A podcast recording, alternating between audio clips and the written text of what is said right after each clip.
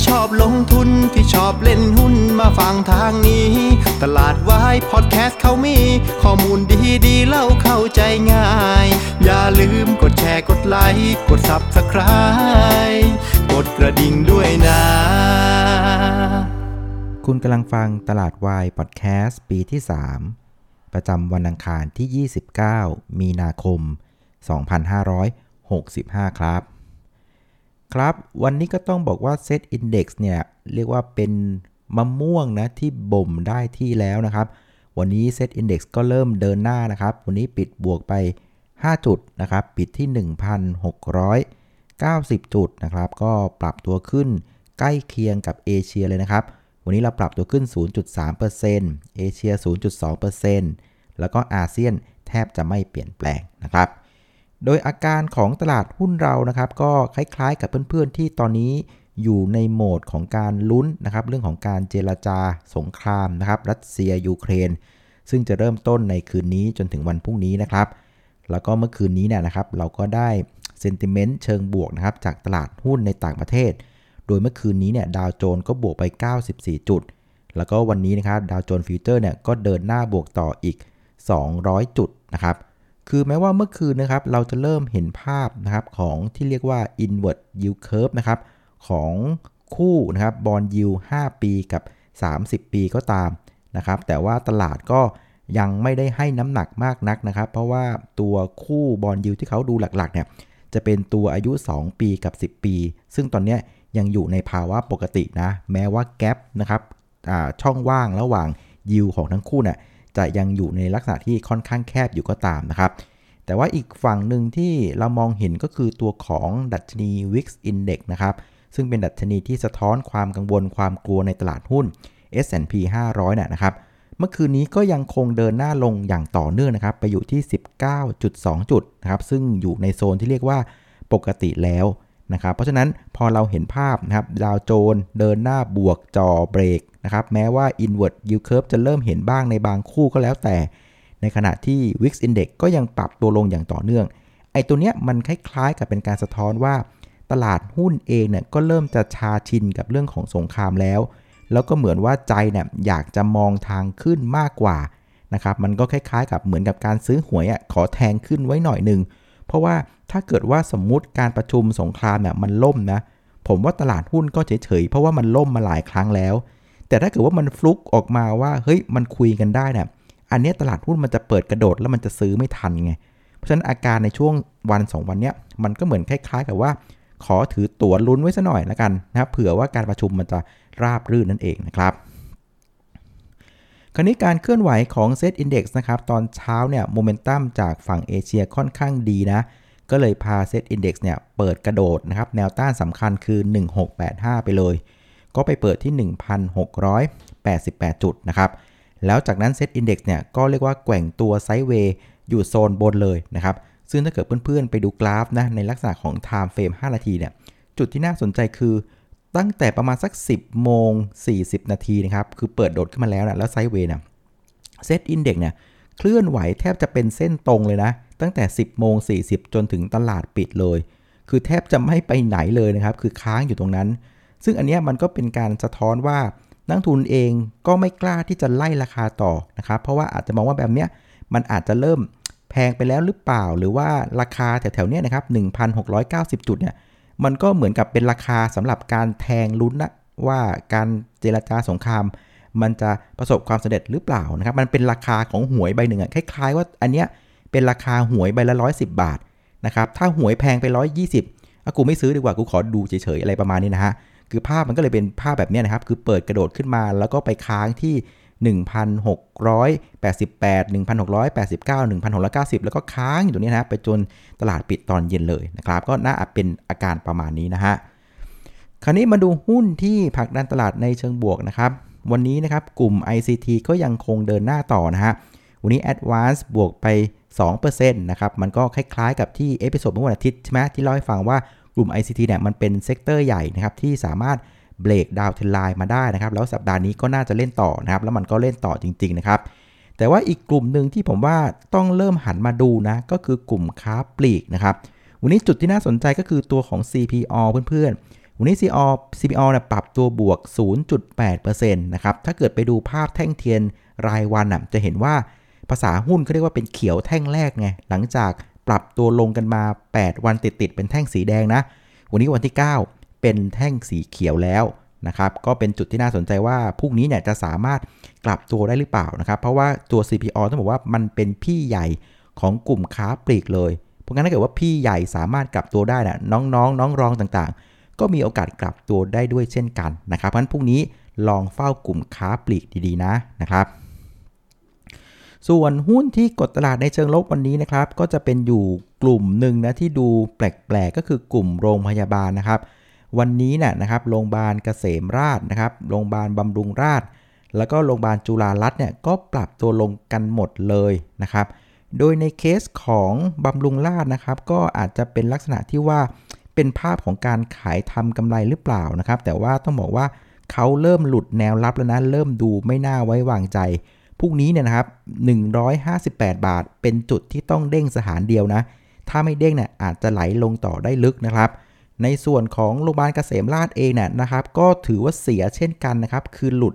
อัพเทนไลน์กันลงมาเลยนะครับ แล้วก็ราคาหุ้นก็โหดูเป็นแท่งสีแดงเบิ้ลเริ่มนะครับ ไปเช็คดูนะครับประเด็นที่เกี่ยวกับเกษมราชอะก็อาจจะเป็นในเรื่องของโควิด -19 นะ เมื่อเช้าน่ะตัวเลขผู้ติดเชื้อน่ะอยู่ที่ 2,100อ่า21,678 รายนะครับ เป็น RT-PCR นะ แต่ถ้าเกิดว่าไปดูเป็นกราฟ จะเห็นว่ามันเริ่มทำท่าที่จะม้วนลงมาแล้วนะ ในขณะที่ตัวเลขของผู้เสียชีวิตเองน่ะก็ลงมาอยู่ที่ 78 รายแล้ว ในภาพของกราฟก็เป็นภาพที่กำลังม้วนเช่นกันนะครับเพราะฉะนั้นอันเนี้ยอาจจะเป็นเซนติเมนต์เชิงลบสำหรับกลุ่มโรงพยาบาลนะ ใครที่มีอยู่ก็ระมัดระวังด้วยละกันนะครับเพราะฉะนั้นวันนี้จะเห็นว่ากลุ่มที่ยังเล่นอยู่นะครับ ชัดเจนก็จะเป็นกลุ่ม ICT นะครับแล้วก็กลุ่มค้าปลีกเนี่ย เริ่มจะต้องจับตาดูเลยนะนะครับ พี่ใหญ่เริ่มเป็นเขียวแท่งแรกแล้ว ส่วนกลุ่มที่ต้องระมัดระวังก็คือกลุ่มของโรงพยาบาลนะ เป็นทั้งภาพของการทางกำไรหลังจากเล่นกันมานาน รวมถึงประเด็นของโควิด -19 ที่เริ่มดีวันดีคืนอีกด้วยนะครับส่วนผู้เล่นในตลาดวันนี้นะครับ นักทุนสาบันก็ขายติดต่อกันเป็นวันที่ 9 แล้วนะครับ วันนี้ขายไปอีก 886 ล้านบาท รวม 9 วันเนี่ยขายไปประมาณสัก 11,000 ล้านบาทกลมๆนะ ส่วนนักทุนต่างชาตินะครับซื้อติดต่อกันเป็นวันที่2นะครับวันนี้ซื้อหนักด้วยนะครับ 3,653 ล้านบาท รวม 3 วันน่ะซื้อไป 6,800 ล้านบาทกลมๆนะ ซึ่งผมเดาเลยว่านักทุนสถาบันน่ะจริง ๆ ใจเขาก็อยากจะลุยหุ้นนะ ยิ่งมันเบรกแนวต้านสัมพันธ์นะครับ 1,658 เนี่ย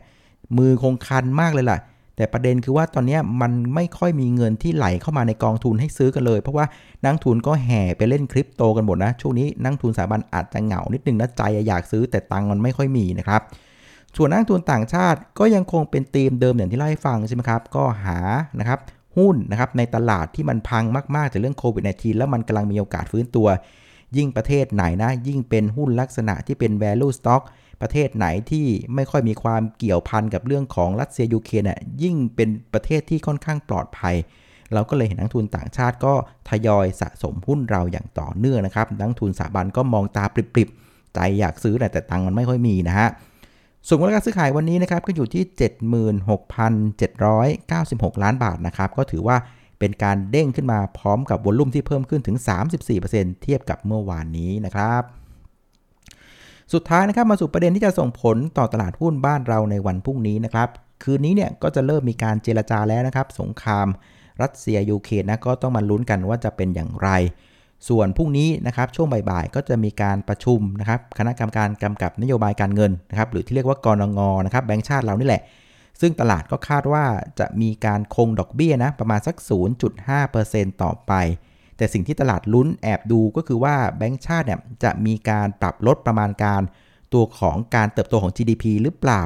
นะครับ ซึ่งในตัวเลขล่าสุดก่อนหน้านี้นะครับแบงก์ชาติเองก็มีการคาดการณ์การขยายตัวของเศรษฐกิจนะครับหรือว่า GDP ในปีนี้เนี่ยอยู่ที่ขยายตัว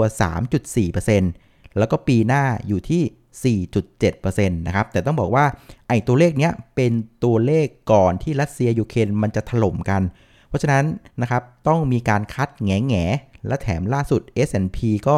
มา cut นะเรตติ้งของธนาคารหลักๆ ของบ้านเราด้วยนะ เพราะฉะนั้นโอกาสที่จะเห็น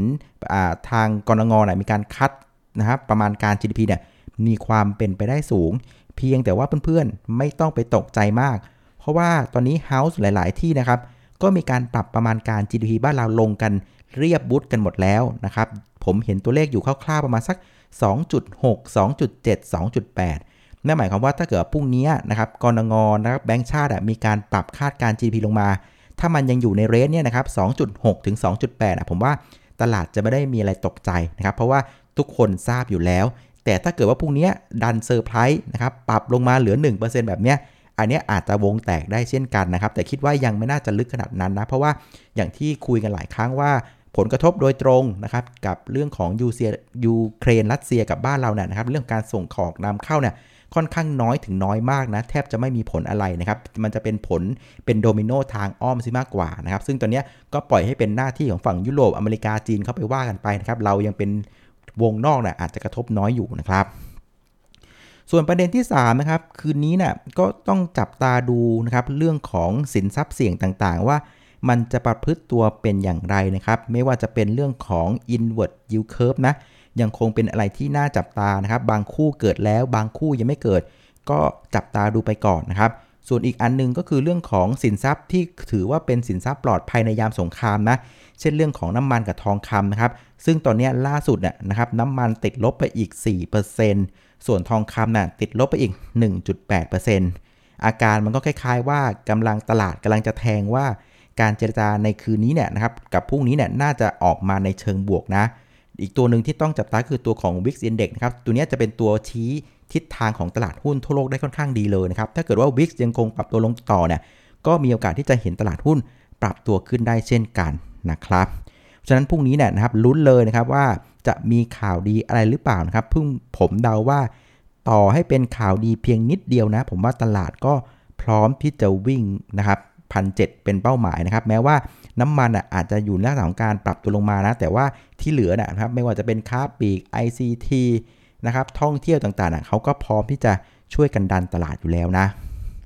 ทีนี้สำหรับตัวอย่างแผนการเทรดนะสำหรับเพื่อนๆที่เป็นสายเก็งกำไรระยะสั้นนะครับ เพื่อนๆจำง่ายๆเลยนะครับ เวลาเบรกแนวต้านอะไรขึ้นมานะตรงนั้นแหละจะเป็นแนวรับสำคัญ แล้วสามารถใช้เป็นจุดสำหรับการเล่นสวิงและการเก็งกำไรในระยะสั้นได้นะครับเพราะฉะนั้นพรุ่งนี้นะครับแนวรับสำคัญก็คือ 1,685 นะครับตราบใดที่เซ็ตยังสามารถเคลื่อนไหวอยู่เหนือ 1685 ได้ เพื่อนๆที่เป็นสายเกมระยะสั้น ก็ยังสามารถเก่งกำไรได้อย่างสนุกสนานนะครับ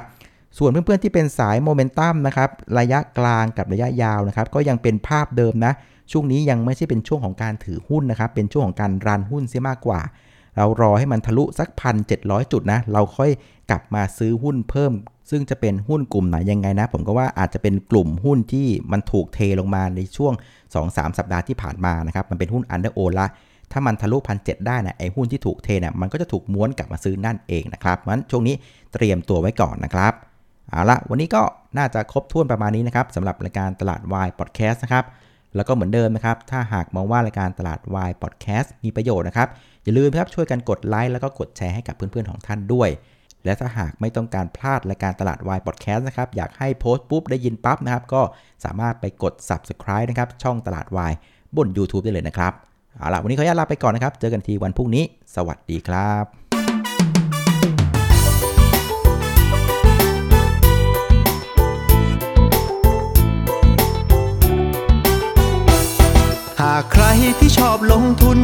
อบเล่นหุ้นมาฟังทางนี้ ตลาดวายพอดแคสต์เขามี ข้อมูลดีดีเล่าเข้าใจง่าย อย่าลืมกดแชร์กดไลค์กด Subscribe กดกระดิ่งด้วยนะ